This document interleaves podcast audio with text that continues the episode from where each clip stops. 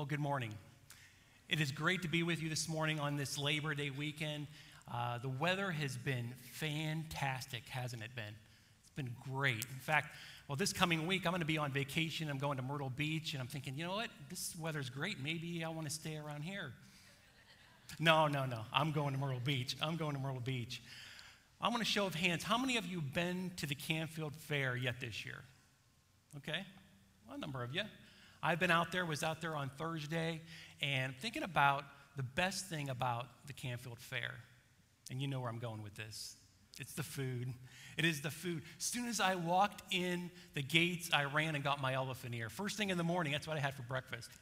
And um, so I asked our staff this past week, what are some of the best foods of the Canfield Fair that they love? And here's what some of them came up with hot sausage sandwich, the hot apple dumpling. I've been into that lately this year, the hot apple dumpling. Yes, I'm going to make you very hungry this morning. The lemon shake, uh, french fries, cinnamon rolls, corn dogs. So there's some great food out at the Canfield Fair. And also this week, I was kind of looking back at some pictures and some things uh, from many years ago of, um, of myself and thinking about the Canfield Fair. And I found this picture. We'll see if this goes up here. This picture that I found. Um, Yes, there's a picture going up. Yes, there we are. This is me, 1969, at the Canfield Fair. Wasn't I a cutie? Check out my wheels. It's like I'm in a shopping cart or something. All made of metal. If there was a lightning strike, I was going to be a goner. I was going to be a goner. So that's me, Canfield Fair, 1969, little Ricky, um, having fun. But this year, of course, I'm out eating like um, there's no tomorrow. Um, so, yeah, I, the Canfield Fair is fantastic. And I was thinking also this past week about um, last year's Canfield Fair. And I happened to be sitting on a bench, and I brought a bench out today because I'm almost 50 and I'm getting kind of tired. But I was sitting on a bench last year at the fair, just kind of thinking about life and pondering where I'm going, where I've been, everyday life, and thinking about have a great family, great friends. I have an opportunity to pastor at my home church, which is amazing. Also, thinking about the difficulties of life, thinking about I've had two daughters die and the financial difficulties we went through through that time, and just thinking about everyday life, the trials and tribulations that there are. And, and as I'm sitting there and got my hands on my knees and looking across the way, and it was a beautiful evening. The sun had just set, and I'm just sitting on this bench. And you know, benches are a premium at the Canfield Fair, especially when you're tired and wore out. And I'm sitting there and kind of looking across the way, and there was a building, I can see my reflection. And there I am with my hands on my knees, with my head sideways. And I'm like, man, you look just like Forrest Gump. sitting there thinking about where I'm going, where I've been in life. And, and we do that often, don't we? We think about, you know, this life, this roller coaster of life, the ups and downs that we have, the good, the difficult times, the happy times. And we're going to talk a little bit about that this morning and God's plan for our life within those times. Well, we're going to turn to Ecclesiastes chapter 3. If you got your Bible this morning, Ecclesiastes chapter 3, we're going to study verses 1 through 15 this morning. That is in page 554 in your Pew Bible, if you want to turn there. While you're doing that, let me go ahead and pray for us this morning. Heavenly Father, Lord God, is we've come together. We're so thankful to be part of a body of believers that love your word. That for many years at Old North Church have consistently come out each and every Sunday to encourage each other, to build each other up, and to study your word. We thank you for that blessing that you've given us. And I ask your blessing upon our time this morning. And it's in Jesus' name, amen. So, as we look at God's word this morning in Ecclesiastes chapter 3, I'm going to read through this. And it's a passage of scripture that you're familiar with, particularly the first eight verses. And we're going to go through this piece by piece and see where God's plan really is for our everyday life. And I'm going to read it nice and slowly. It says, For everything there is a season and a time for every matter under heaven a time to be born, a time to die a time to plant, a time to pluck up what is planted, a time to kill, a time to heal, a time to break down, a time to build up, a time to weep and a time to laugh, a time to mourn and a time to dance, a time to cast away stones and a time to gather stones together, a time to embrace and a time to refrain from embracing, a time to seek and a time to lose, a time to keep and a time to cast away a time to tear and a time to sow, a time to keep silence and a time to speak, a time to love and a time to hate, a time for war and a time for peace. What gain has the worker from his toil? I've seen the business that God has given to the children of man to be busy with. He has made everything beautiful in its time. Also, He has put eternity into the hearts, into man's heart yet so that he cannot find out what God has done from the beginning to the end. I perceive that there is nothing better for them than to be joyful and to do good as long as they live. Also, that everyone should eat and drink and take pleasure in all his toil. This is God's gift to man. I perceive that whatever God does endures forever. Nothing can be added to it, nor anything taken from it. God has done it so that people fear before him. That which is already has been, that which is to be already has been, and God seeks what has been driven away. Now, this passage of Scripture, as we look through this, we find that it is very encouraging and very depressing all at the same time.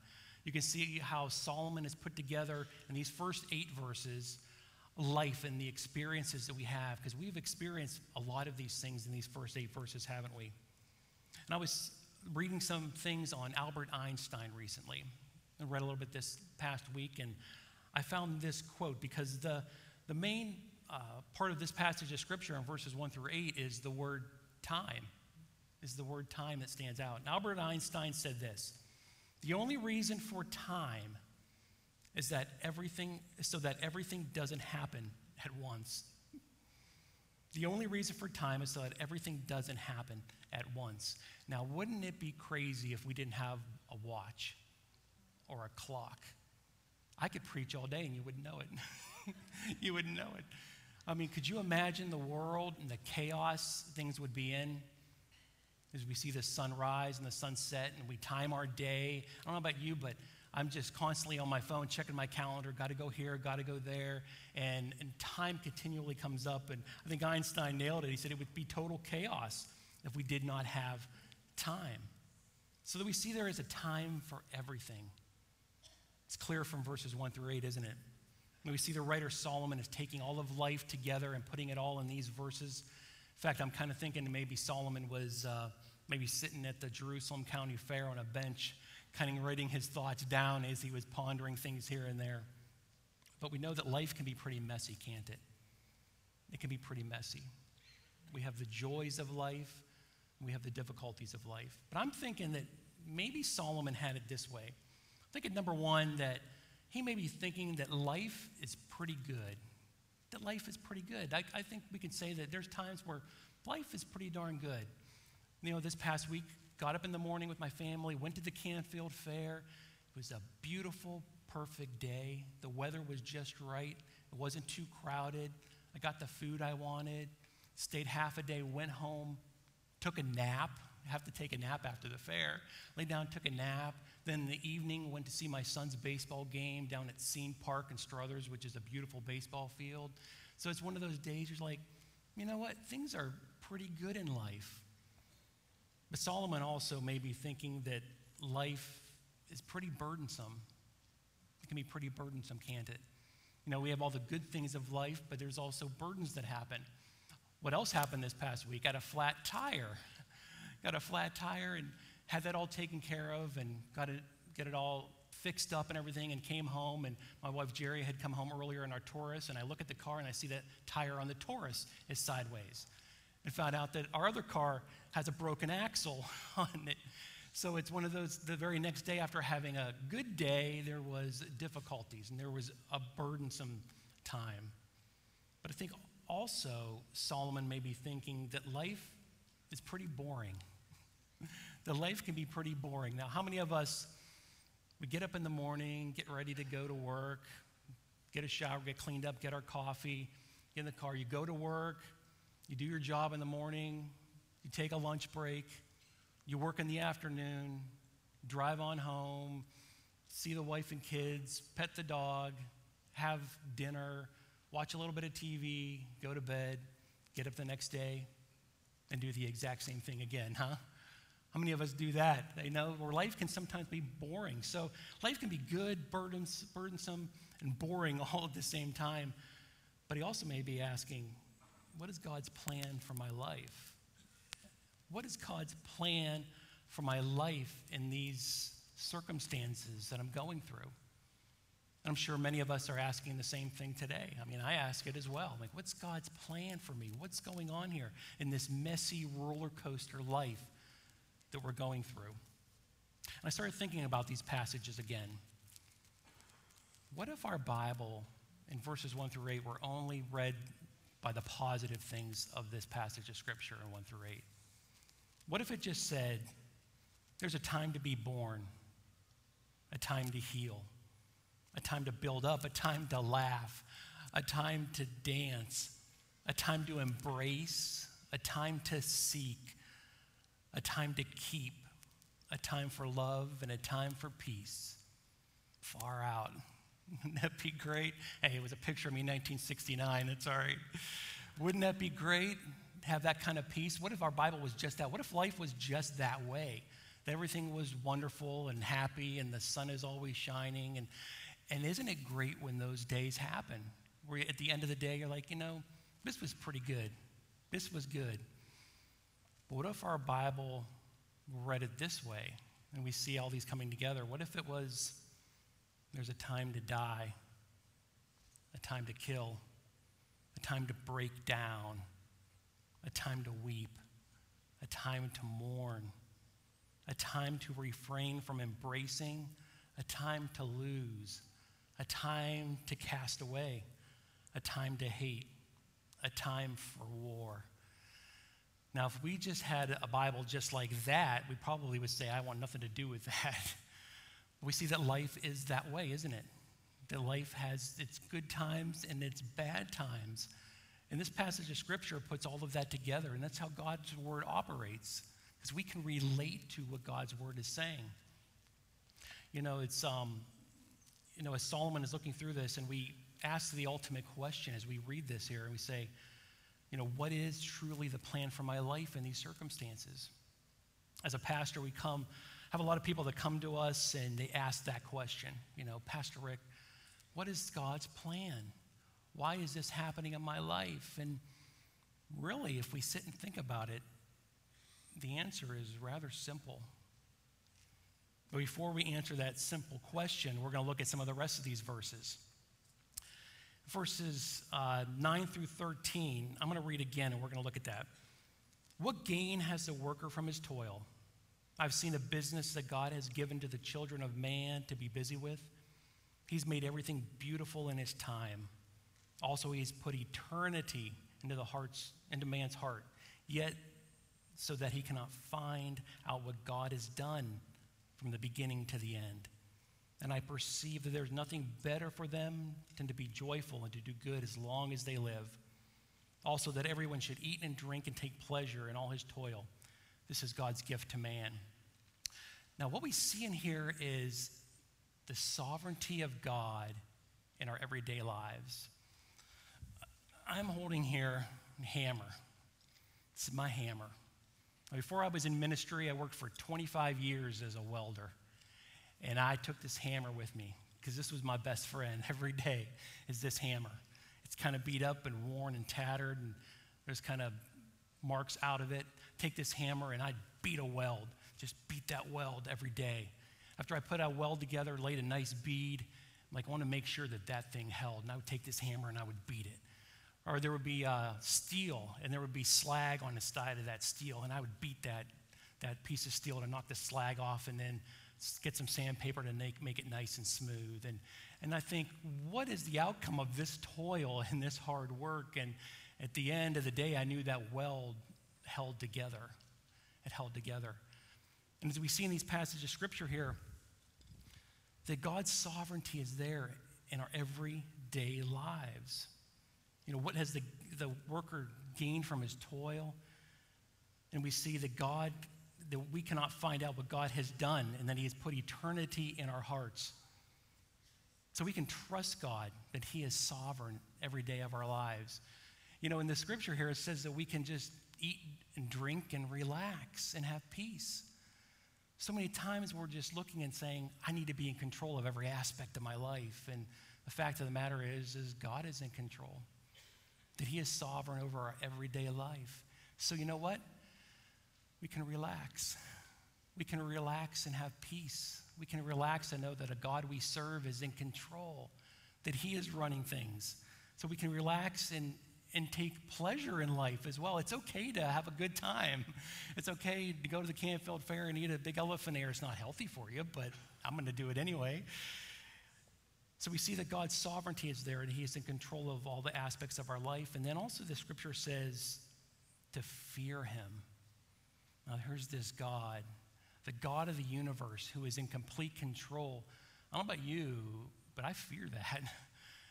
to this God we do serve that really cares for us and loves us, and is gentle with us, and is in complete control. I look at that and I'm in awe of a God like that, a God that we serve. You know, sometimes we think that God looks down upon our circumstances and the difficulties of life, and He says, I didn't see that coming. How many times do we think that? Whatever we're going through, whether it's a flat tire, or we lose a job, or cancer comes about, and we say, you know what? Does God really know what's happening here? And we think that He looks and says, I didn't know that was going to happen.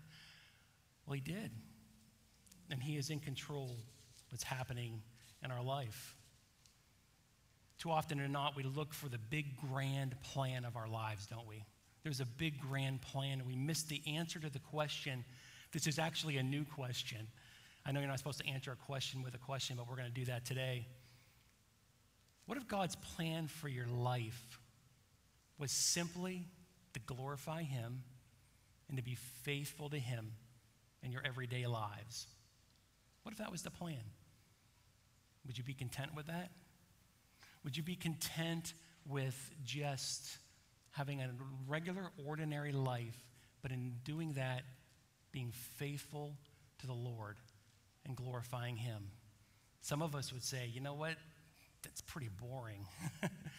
That's pretty boring. There has to be so much more to life than just living a faithful life and glorifying Him every day. You know, after my, my daughter Faith passed away back in 2005, she was five years old. And I thought that God had this big, gigantic plan for my life. I was going to go out all over the country. I was going to go out all over the world and talk all about what it's like to be a father, to lose a little child. I was going to go all over the place, and that was the grand plan. That's what it was going to be all about. I was going to go all over the place, and I started realizing and studying God's word that He just wants me to be faithful to Him and glorify Him in my everyday, regular life. That's what He's looking forward to me and to you when I got to be a pastor here at Old North Church, and my home church blows me away that I get to do this. I get to pastor at my home church. And I may have shared this before. There's times where I get to go visit someone in the hospital, and I ride over 680, and I'm coming around that corner, and I see Youngstown, and a tear gets in my eye. It's like, why do I get to do this? That must be the grand plan. The grand plan is to be a pastor at my home church. Nope. The grand plan is just to be faithful to Him and to glorify Him in my regular, everyday life. You know, as a care, pas- as a care pastor, uh, I minister to a lot of people that are going through trials and tribulations and difficult times, and they're asking, why is this happening in my life? There has to be such a bigger plan to what has been happening in my life. And Sometimes we're to think that, you know, we're to start a brand new ministry. You know, I'm going through this, so I'm going to start a big ministry and it's going to be great and grand. Sometimes we think that we're going to be an advocate for a cause, or we're going to make awareness to a great cause. And you know what? Those are good things. Those are very good things. But maybe, just maybe, the Lord just wants us to be faithful to Him and to glorify Him in our everyday lives. You know, those are good things to be able to do. I had an opportunity to speak at, at the Heart Walk after Faith had passed away at YSU in front of thousands of people, and it was great. But I know that the plan is just to glorify Him every day. The question is would you be content with that? Would you be content with that? If you would ask me that a few years ago, would I be content with just living a regular, ordinary life and being faithful to Him? I'd be like, oh, I could do that, but it's got to be so much more to it. But that's what we're to do. And even in these passages of Scripture, he's talking about serving the Lord and just living a full life to Him and for Him. You know, sometimes we think that contentment comes in various forms. Sometimes we think contentment comes in maybe retirement and being a snowbird, you know, heading down to Florida. That's, that's contentment. Or, you know, maybe contentment is, you know, living through our child's acad- uh, academic abilities and, and the degrees they're having, or maybe their athletic abilities. You know, we're going to live through that, and that brings contentment. Or maybe it's a, a better job or a bigger house would bring, bring contentment. But you know it doesn't. You know that doesn't bring contentment. It truly does not bring contentment. You see, friends, busy contentment comes when you replace God for who He is and you for who you are. So we know this doesn't bring contentment and it doesn't bring purpose, but there is a step to take. The first step in really being content and being faithful to the Lord and glorifying Him on an everyday basis is to recognize that we're not very good at that. We're not very good at being faithful to the Lord. We drop the ball all the time. We drop the ball all the time. And you know why? Because sin has corrupted us. Sin has corrupted us. I mean, I wish I could be faithful to the Lord every day and be perfect and do all the things that need to be done and glorify Him in my life. And I fail, and you all fail too. we all do. Yeah, so it's we're, we're at a point to where we're like, how do I glorify the Lord? And that first step is just realizing that we can't do that. We're not good at that. In fact, Romans said it this way, and this is really tough. It says, No one is righteous, no, not one. No one understands, no one seeks for God. All have turned aside. Together they have become worthless. No one good, does good, no, not even one.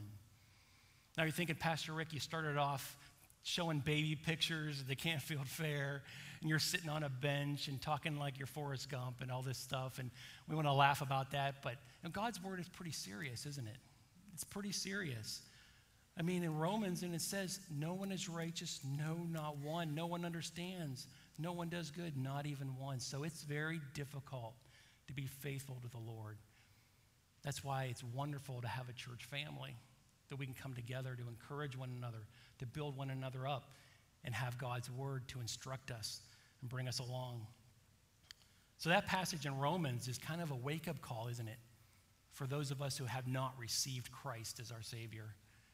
It's a wake up call, but it's a reminder for those of us that have received Christ, isn't it? That is a reminder that we need to lean upon Him in our everyday life, our regular life that is good and great and burdensome and sorrowful and boring all at the same time. But in order to be faithful to Him and to glorify Him, we need to be reminded of what was done upon a cross. We need to be reminded on a daily basis. Now, once a month we take communion together, but we need to be reminded continually what was done upon the cross because Christ was pierced for us. You know why? So that we can have the freedom to be faithful to Him. Before that, we didn't even want to be faithful to Him. We wanted to do our own thing. But now, because of what Christ has done upon a cross, we can be faithful to Him. He was pierced for us so we can live a life that is glorifying to Him. So we say, can God understand what I'm going through? It seems like Solomon gets it. Solomon kind of understands what's happening, and we can kind of look at each other and say, you know, we have all these experiences together, but does God get it? Does Jesus understand what I'm going through? And he truly can because he lived amongst us. All those experiences, one through eight in Ecclesiastes, Jesus experienced all of that. He experienced the time to be born, a time to heal, a time to dance, a time to weep, and a time to mourn, a time for peace and a time for love, and a time to die. So Jesus experienced all of those experiences, but we still say, does he really understand? But we know in reading the Gospels and knowing when he lived here that he did understand what we're going through.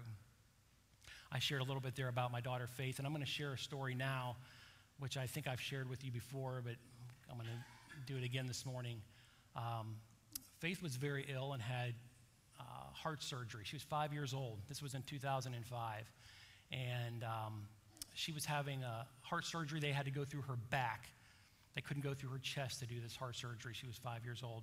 They had to go underneath her shoulder blade and put in a pulmonary artery. So that they go in through her back.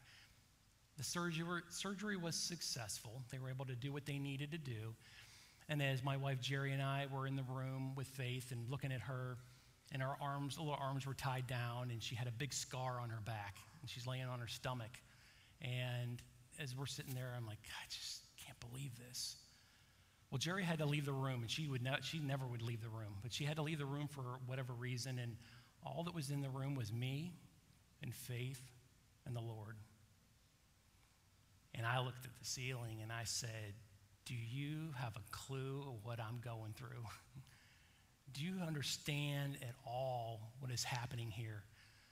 And I'm, I'm just, tears are coming in my face. And I said, Do you see this girl with the scar on her back and her arms tied down? And, and I caught my breath and I started thinking back in Scripture and sensing that God knows exactly what I'm going through. Because I could sense Him saying that my son had scars on his back he had scars on his back, but his arms weren't tied down with padded restraints, but with nails of steel.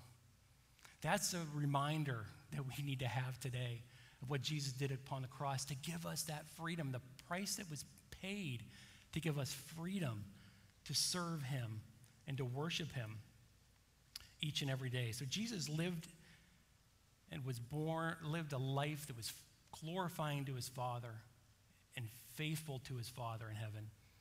Then he died. But in doing so, he opened up a door of reconciliation for us.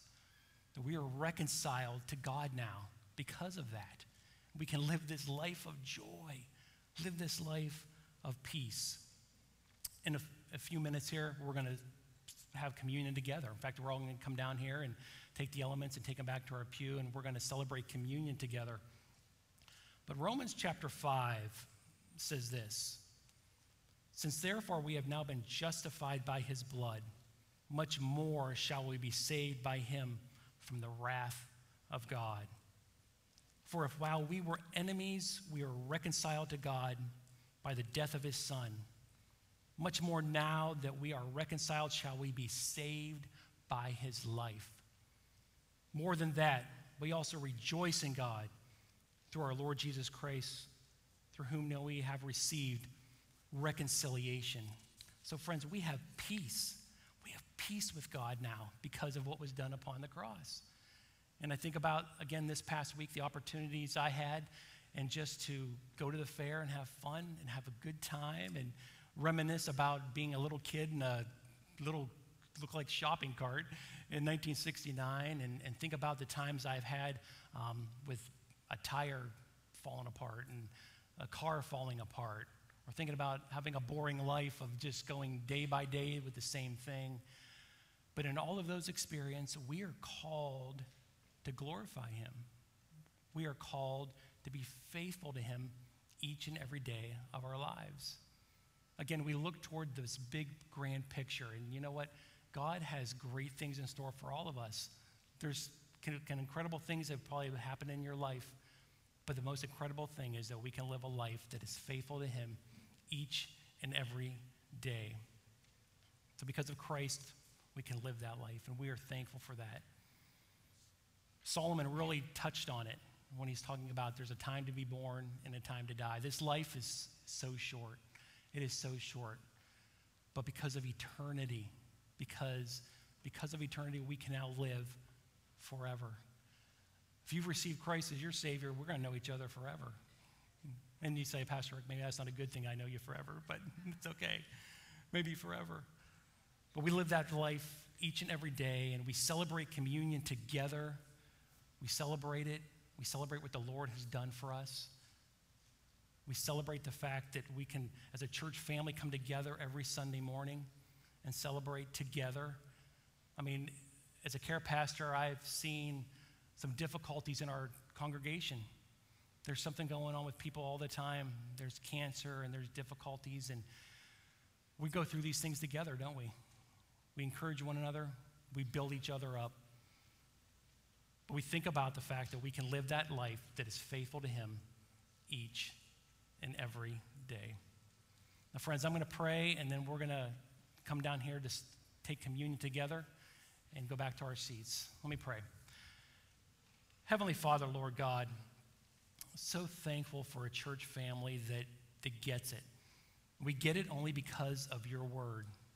We get it because of what was taught to us by our Lord and Savior. That we know that there will be trials and tribulation in this world, but we can take heed, for Jesus has overcome the world. And we are thankful for that. Thankful that we can live a life, an everyday life, that is glorifying to you and faithful to you. And, and Father, forgive us for those times where we're not good at that. Thank you for the cross. Thank you for all you have done for us. And it is in Jesus' name, amen.